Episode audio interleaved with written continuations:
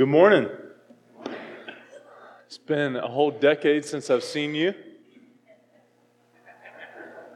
You knew it was going to happen. You just knew it was going to happen.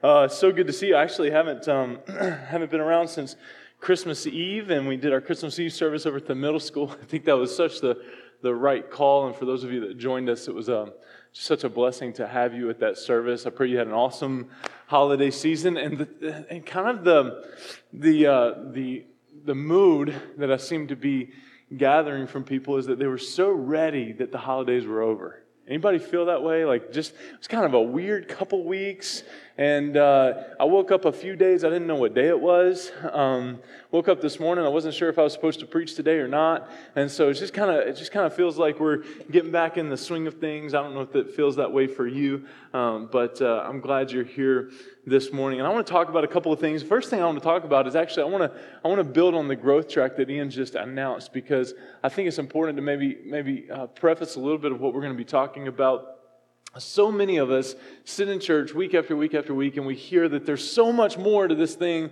called a relationship with God than Sunday morning. There's so much more than, than, uh, than religion. It's a relationship, but a lot of us don't know necessarily how to build that relationship. And so, uh, week one in that growth track, we want to teach you how to have a quiet time. You know, has everyone, has anyone ever walked through how to actually have a quiet time with you? What prayer is, what journaling is, I believe um, journaling is like the secret sauce, right? Anybody ever seen the movie Fried Green Tomatoes? Secrets in the sauce. Okay, went back. Sorry, um, not in my notes. Uh, that was free. Um, but uh, uh, you know, the secret sauce of a daily quiet time is um, journaling. And so we want to talk to you about how to journal and all of that. We want to talk to you about your spiritual gifts because here's the reality. Look at the person to your left, look at the person to your right. Believe it or not, both of them have a gift. You may not think so all the time, but both of them have a gift that's valuable to the kingdom of God. You have a gift that's valuable to the kingdom of God. And so we want to talk about your giftings. We want to talk about how to use your giftings within the kingdom of God and outside the four walls of the church. Um, and then lastly, we want to talk about discipleship. Summit was built on the core of discipleship. And so we want to talk in that fourth session of the growth track. How do you have a life on life discipleship relationship? What does that look like? And then we want to send you out. And so um, it's going to be awesome, and I hope you'll join us. I think we're going to try to do it don't quote me on this, but I think we're going to try to do it four times this year so that everybody can walk through it uh, together. It'll be classroom style, it'll be teaching style, um, and so it'll be interactive and it's going to be a lot of fun. So I know, I know now after that, right, five minutes, you're all just itching to sign up and you're so excited to be a part of that, right? Lie to me. Okay, very good. All right, so if you have your Bibles, you can turn to the book of Acts uh, chapter 16. That's where we're going to live this morning. That's where we're going to camp out. I was reading uh, this past week and a fascinating article. Was a research study that was done by a professor named Vicky Medvec. She is a professor at Northwestern University, and here's what she studied. She studied Olympic medalists, and she discovered something that I think that I thought was just fascinating.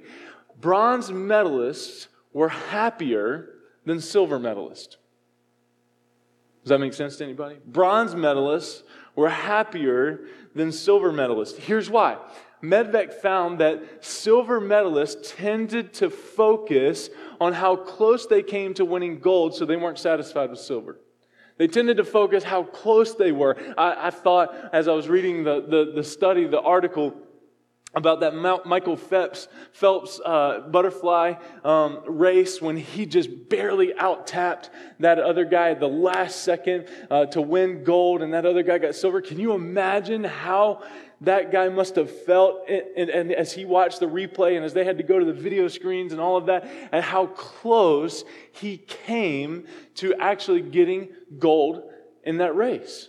Right? And so silver medalists tended to focus on how close they came to winning gold, that they weren't satisfied with their silver. Bronze medalists tended to focus on how, they came, how close they came to not winning a medal at all. They focused on how close they came to not winning a medal at all. So they were happy just to be on the medal stand. They were happy just to be receiving something after spending all of those years, all of those hours, months, and, and, and time and meals and, and, and, and um, preparing for that one event, that one race. They were just happy to be on the stand at all. And I think that study reveals something fascinating about us as, as people. And it's this.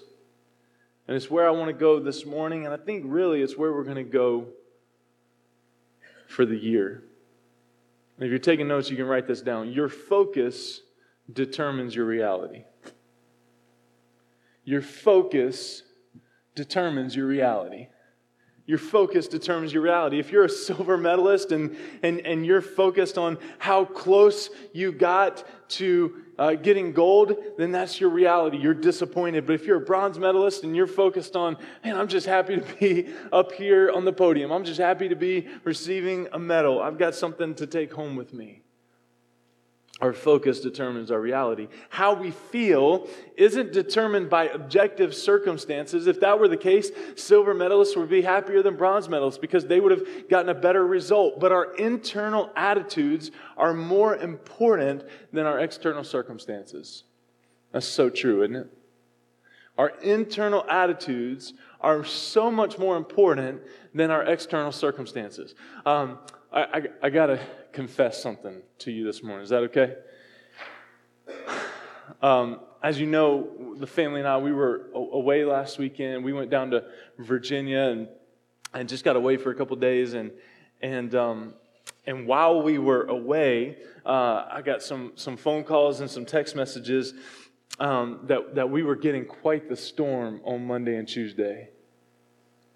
We got quite the storm. You guys remember that? Some of you are trying to forget it. Some of you still have sore backs and bodies as a result of shoveling all week long. I get it.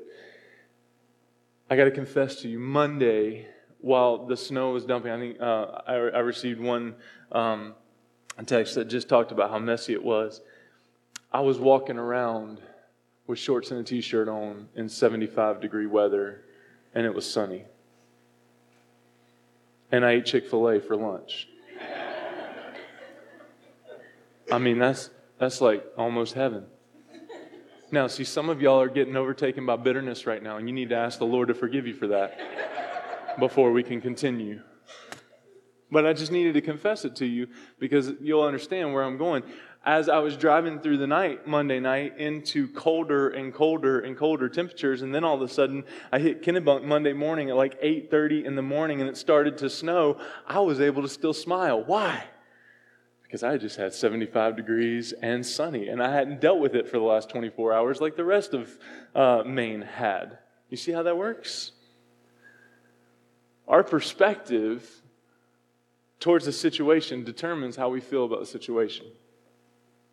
It's not necessarily the snow, it's our perspective towards the snow, right?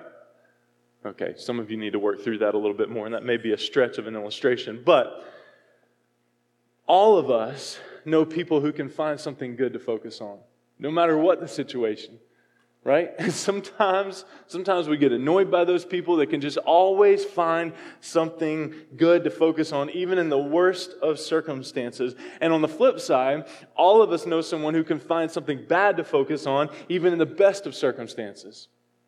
Well, we all know those people They can find the worst in even the best of circumstances. And there's a universal principle that we need to share with each other right out of the gate this morning that we tend to see what we're looking for. We tend to see what we're looking for. I think there's two types of people in the world complainers and worshipers. Complainers and worshipers. Complainers can always find something to complain about, worshipers can always find something to praise God about. Complainers can always find something to complain about. Worshippers can always find something to praise God about. And we all develop these hypotheses, these, these, these, these beliefs about everything over time, and we look for evidence to support these beliefs and ignore the evidence to the contrary. For example, If you, if you decide right off the bat, which we've talked about this before, we, we decide so quickly whether or not we like someone, but if we decide right off the bat that we don't like someone, you'll notice everything that is wrong with that person. Everything. You can nitpick that person and you find everything, and you probably ignore anything that you could potentially like about them. And the flip side is true. If we're head over heels in love with someone, we tend to notice only those things that we love about them for about the first 10 years, and then things, anyway. But the, the, the, truth is that we see what we're looking for. We see what we're looking for. What does that have to do with us this morning? What does that have to do with Acts 16? What does that have to do with, um, with, with, with where we're going today? A worshiper makes a pre decision to look for something to praise God about, even in the hardest of circumstances.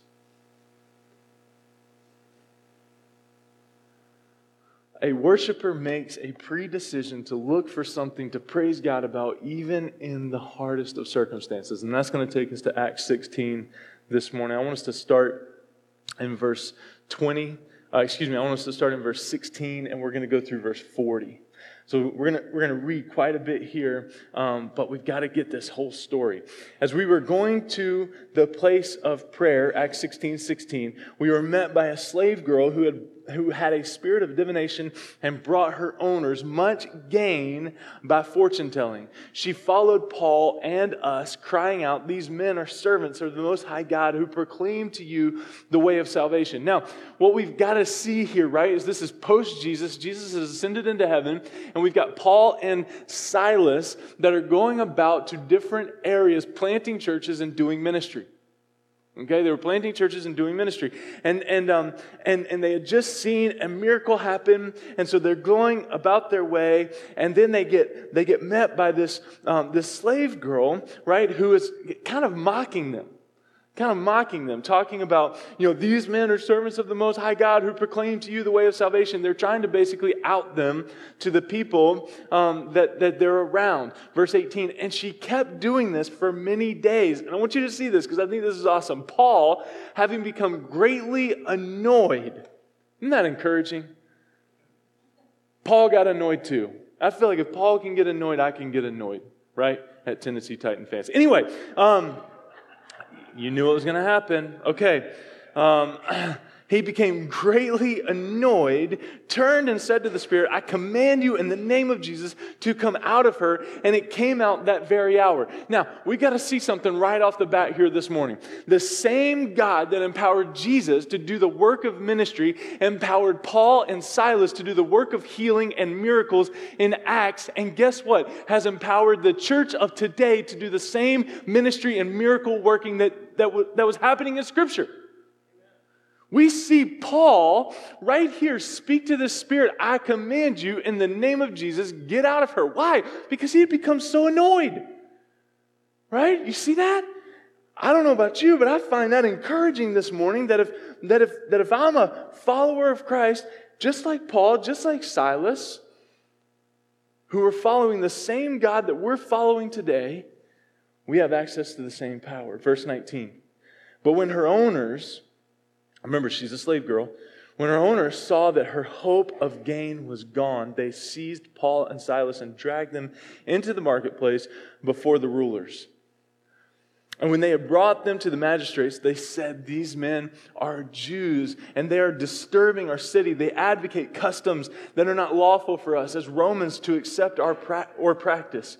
The crowd joined in attacking them, and the magistrates tore the garments off, gave them orders excuse me, tore, tore the garments off them and gave orders to beat them with rods. Sounds like a bad day. And when they had inflicted many blows upon them, right? This wasn't a slap on the wrist. You see that, right? You're reading the same text I'm reading. Okay, it's on the screen or it's in your lap or it's on your smart device or dumb device, either way. Okay, um, you're reading the same text I'm reading to beat them with rods. And when they had inflicted many blows upon them, they threw them into prison, ordering the jailer to keep them safely.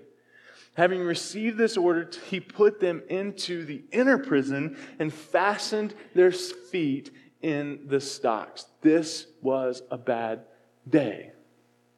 A worshiper, Let me repeat this before we unpack this even more. A worshiper makes a pre decision to look for something to praise God about, even in the hardest of circumstances. Now, who here has never had a bad day? Great. Nobody lied in church. I'm proud of you. We've all had bad days, right? We've all had bad days. This is a bad day for Paul and Silas. They're following God, they're being obedient to Him, they're doing the work of ministry, and yet here they're thrown into jail, they're beaten with rods. Right? And they're and they're they're placed in a prison cell in Philippi. I think that's interesting that they're in Philippi, right? That eh, we, we have the letter to the church at Philippians, and, and, and they're in Philippi. I'd encourage you to read this whole chapter for yourself before, and, and, and, and we're going to get to the end and, and kind of read what bookends this. Um, but to kind of catch you up, um, a little bit before, Paul casts a demon out of a fortune teller. Her master doesn't like it because she loses the ability to pre- predict the future. And so he has Paul and Silas arrested. And so he, Paul here, right, commanded this demon to get out of this slave girl. The owners didn't like it because they couldn't predict the future for her anymore, so they had them arrested. And I think we read a story like this, and it's almost tough to put ourselves in these shoes. Because even though we've all had bad days before, we've never had anything, more than likely, we've never had anything like this happen to us.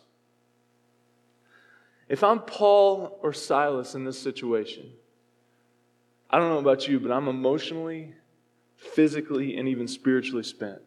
I'm drained to the last drop. I've got nothing left to give. I want you to think, get this picture in your mind. Their backs are bleeding from the beating. They're black and blue all over. They, they had to be a little angry or ticked off at the situation because now they're in prison. They're in, they're in these stocks. They're in these chains.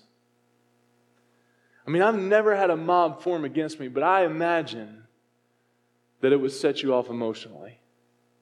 And to top it all off, they land in the deepest of, of the cells, right? Maximum security, so to speak, in chains. It doesn't get much worse than that. But let's keep reading. Verse 25. About midnight, we see that Paul and Silas were complaining about their circumstances. Right? No! Look at verse 25. Highlight this, underline this, star this. About midnight, Paul and Silas were praying and singing hymns to God, and the prisoners were listening to them. Keep going. And suddenly there was a great earthquake, so that the foundations of the prison were shaking, and immediately all the doors were open, and everyone's bonds were unfastened. When the jailer woke and saw that the prison doors were open, he drew his sword and was about to kill himself, supposing that the prisoners had escaped. Why? Because he had failed at his job. He had one job, right? To keep these prisoners in prison, in jail. And then this earthquake came. He thought he had failed at his job, and so he had drawn, drawn his own sword to kill himself. But look at what happens. But Paul cried out with a loud voice in verse 28 Do not harm yourself. We're all here. Don't harm yourself. We're all here. And the jailer called for lights and rushed in, and trembling with fear, he fell down before Paul and Silas. Then he brought them out and said, Sirs, what must I do to be saved? Now, that didn't just happen because Paul said, Hey, don't harm yourself, right? It happened because about midnight, Paul and Silas were praying and singing hymns. And I want you to notice something that Luke, the writer of Acts, puts in here very specifically. Everyone was listening. Everyone was listening. And so this, this jailer, right, had heard the gospel for who knows how long as Paul and Silas were singing and praying out to God, crying out to God. And so then he comes to them at the end, What must I do to be saved? And they said, Believe in the Lord Jesus, and you will be saved, you and your household.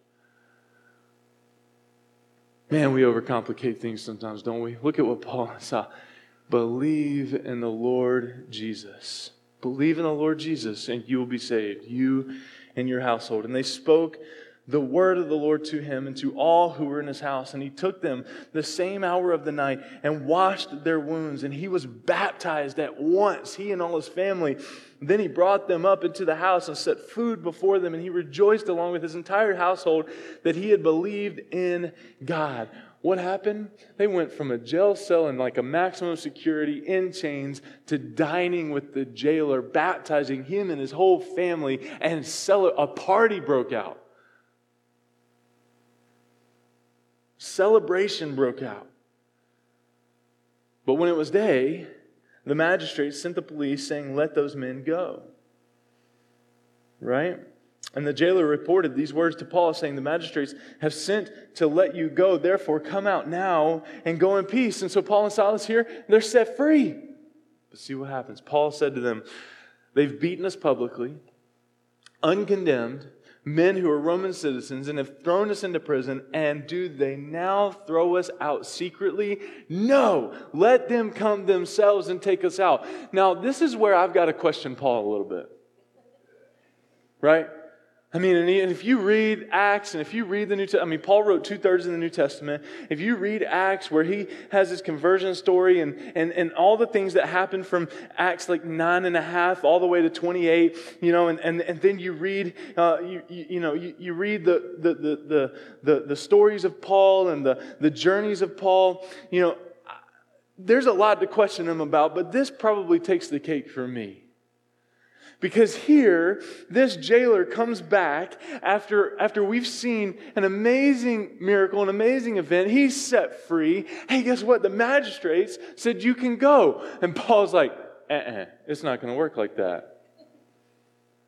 I mean, most of us, if we're honest, probably sitting here, we would run. Right? I mean, yeah, we're set free. I'm getting out of here. I'm getting out of here. I'm getting out of here. I wish I could tell you a story about a time that uh, I took Ezra to the hospital, and, um, and, and the doctor mentioned words that you never want to hear. Ezra was, I think, less than a year old. No, he was a little bit more than a year old. And this doctor said, we, you know, we might have to transport you by helicopter. We were in, we were out of state. We might have to transport you by helicopter, but I'm going to give him 15 minutes. I'm going to tell you right now, in that emergency room, in that 15 minutes, I force fed that kid a bottle very legally and very like very fatherly, very lovingly, force fed that kid a bottle and prayed for 15 minutes like you, uh, like I hadn't prayed. It was like three o'clock in the morning. Kristen and the kids were in a hotel somewhere, and, and I was like freaking out. I'm like, I, I'm not going to the helicopter ride. You know, I don't, I don't know what to do. Anyway, I would have done it if it's what my son needed. But I, anyway, anyway, anyway. Doctor came back in 15 minutes later. He's like, I can't believe it, but his numbers are down, and I want you to get out of here. We were out of there before that doctor could change his mind. You wouldn't believe. I mean, I was. I, it was fast. I would have probably done the same thing in this situation. But Paul said, no, they beat us publicly. They made this thing a public event. I want them to march down here and tell us that we're free. And look what happened. Verse 38 the police reported these words to the magistrates, and they were afraid when they heard that they were Roman citizens. So they came and apologized to them. They took them out and asked them to leave the city. So they went out of the prison and visited Lydia. And when they had seen the brothers, they encouraged them and departed. After they'd seen the brothers. I love that because even in that we see the priority of the church. They, they saw the brothers, they encouraged them, and then they departed. Paul and Silas, at verse 25, things shift in this story because I got to tell you, in verse 24, it kind of looks grim. Around midnight, Paul and Silas were praying and singing hymns to God, and the other prisoners were listening. See, sometimes in the midst of our circumstances, We've got to zoom out and see the bigger picture of what God's doing. So many times now, so many times today, I feel like we're just so laser focused on ourselves and laser focused on what we're doing and what we've got going on in our circumstances and our preferences and our situations and our feelings and our needs and our desires that it's hard for us to zoom out and see the bigger picture of what God's doing. It's hard for us to zoom out and see the bigger picture of what God's doing. And for some of us, it's really hard to zoom out. But let me share something that I've learned with you from personal experience. Is it okay if I be a little bit vulnerable this morning? Is that all right? Is this your last Sunday with us until you go back to college? All right, I'll be vulnerable just for you. Okay? It's for you. It's for him. Don't don't nobody else worry about this. When I get into a spiritual or emotional slump, because that happens, I'm not exempt from that. We all get into spiritual slumps. We all get into emotional slumps. When that happens for me, it's usually because I've zoomed in on a problem. And, and not just a problem for me, and, and maybe some of you are, are, are, messed up like me. That's great. It's awesome. You're in the right place. Um, it, it, for me, it's not necessarily a problem as much as it is a person. That, I've, that, I, that I haven't zoomed in on a problem as much as I have, I've zoomed in on a person and making sure they're happy. And when I get into a spiritual or emotional slump, it's usually because I've zoomed in on a situation, on a circumstance, on a problem. I'm fixating on something that's wrong. I'm focused on the wrong thing. And nine times out of ten, the solution to my slump is zooming out so I can get some perspective. See, sometimes, sometimes we've got to zoom out and look at the big picture. That's what the following college student did in writing this letter. College students, check this out. Dear mom and dad, I have so much to tell you. Because of the fire in my dorm room set off by student riots, I experienced temporary lung damage and had to go to the hospital. While I was there, I fell in love with an orderly, and we've moved in together. I dropped out of school when I found out I was pregnant. He got fired because of his drinking, so we're going to move to Alaska, where we might get married after the birth of our baby. Your loving daughter. P.S. None of this really happened, but I did flunk my chemistry class and I wanted to keep it in perspective.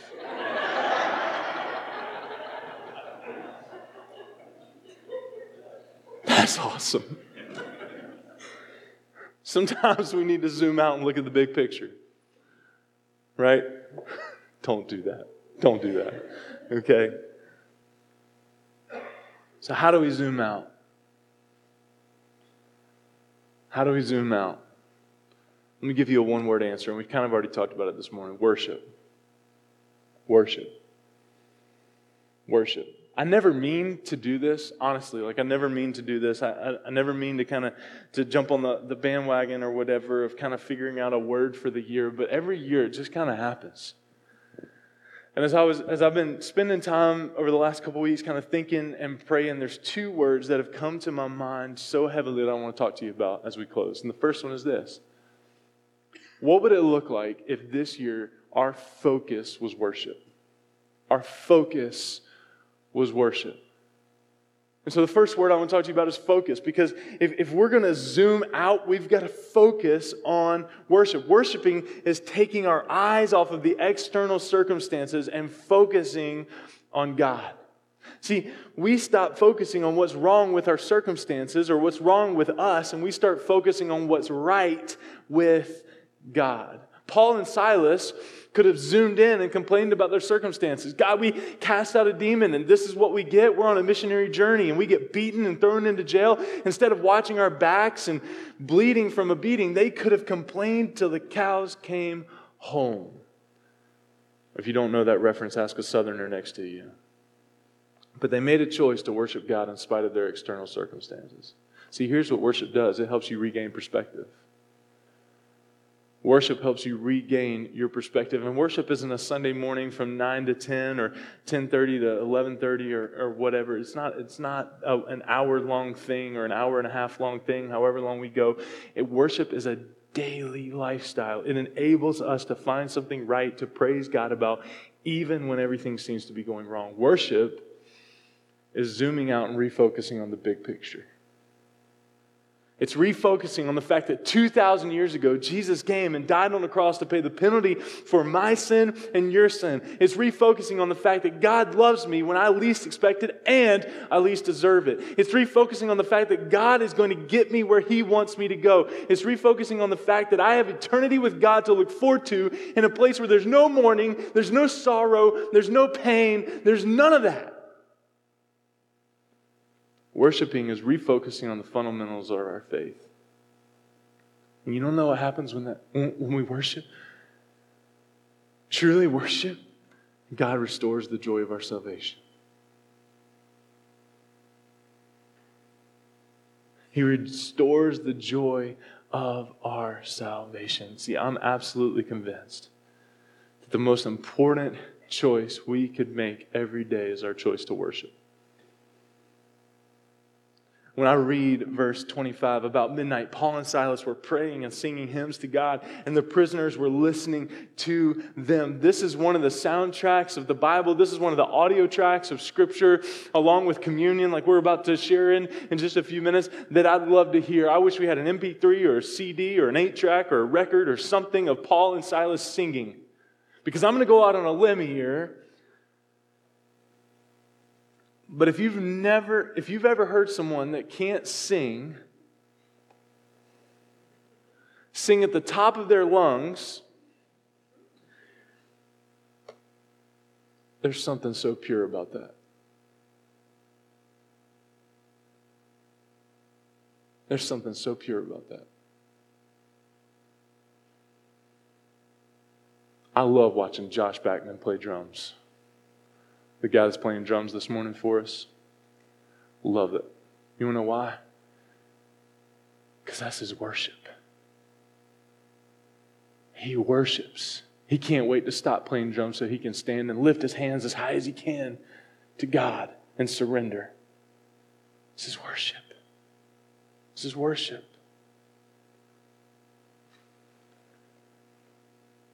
There's something awesome amazing about worshiping God at the top of your lungs without caring how it sounds. There's something awesome about that. And I can't help but think in this situation where Paul and Silas have been beaten and battered and thrown in prison, can't think that they were in sync. I can't think that they had their harmonies all worked out and that they were in tune. They weren't a traveling music group, they were a traveling preaching group, encouraging group. They sang with a conviction that caused their fellow prisoners to listen. They lived with a conviction that caused the people around them to take notice. They praised God at the top of their lungs. And I want you to see that that choice started a revival. Chains broke. A whole family met Jesus. They baptized them in the middle of the night. Let me tell you something, church. You can't script that kind of thing. It's God. You may be sitting here this morning and say, I don't know how I'm going to get out of this. You can't script it. That's the beauty of it. Only God. Which brings us to our next word. My first question for you this morning is what's your focus? My second question is who are you trusting? I kind of had a Joel Osteen moment the other morning. I was sitting, to, I was sitting and thinking to myself, self,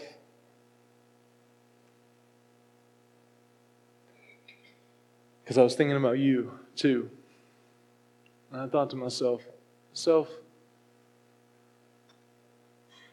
because I know this isn't what you expect, but every year, this Sunday of the year, the first Sunday of the year, there's a there's almost like this pressure for me to like give you this. How to how how can you have the best year of your life?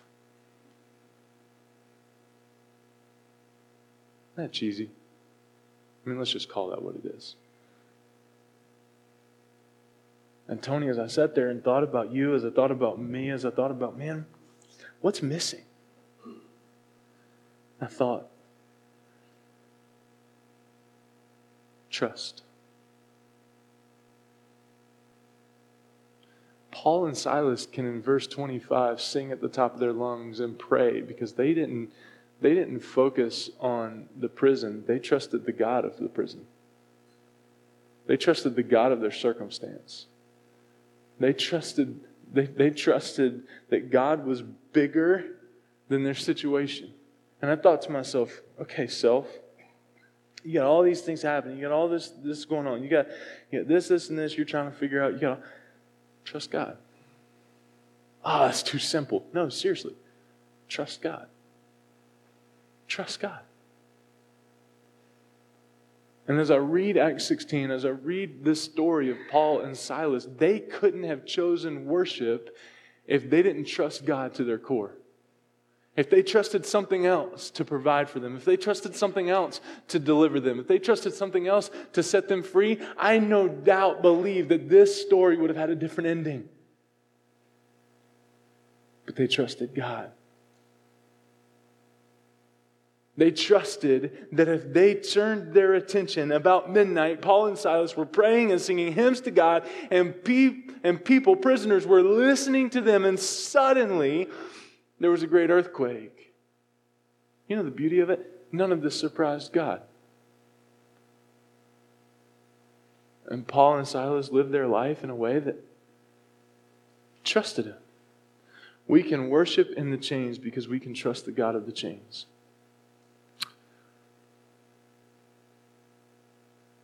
So, my question again what are you focusing on? And where's your trust? See, are there circumstances that you're allowing to imprison you? Have your complaints about someone or something become chains that have kept you in bondage? Let me tell you this stop focusing on what's wrong about you or your circumstances and start focusing on what's right about God. I've got an assignment for you. Ian mentioned last week, and for those of you that weren't here, we've got the reading guides that are out on the table. I encourage you, jump on board with that. Jump on board with that. I don't think there's anything more rewarding than if we, as a church, got together and we read the Bible through in a year. Maybe that's not your thing, but if it is, hey, jump on board with us. You read two day, two of the days or whatever. You can catch up. You can catch up. I believe in you. You got this. But here's another assignment. I want you to keep a gratitude journal this week. Seriously. And whether you do it every morning, you take five minutes and say, hey, these are the three things that I'm thankful uh, for this week, whatever. But I want you every day to find something to be grateful for. It's a spiritual discipline. Psalm 103, verse 2 says, Praise the Lord and forget not all its benefits. Your focus will determine your reality. Let's trust God. So, this morning, as we close, we're going to take communion together. I think what a beautiful picture because, as we mentioned earlier, that worship, it refocuses us on the gospel. It refocuses us on the gospel.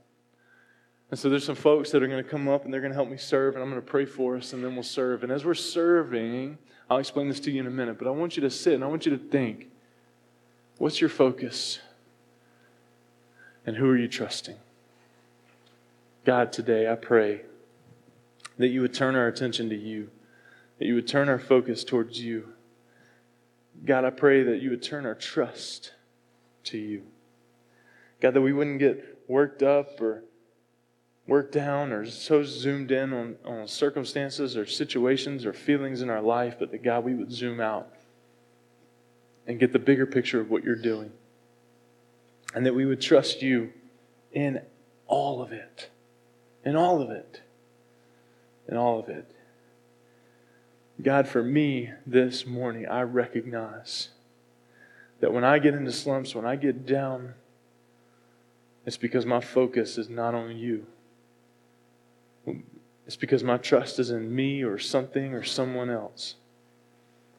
So, God, today, for me, for me,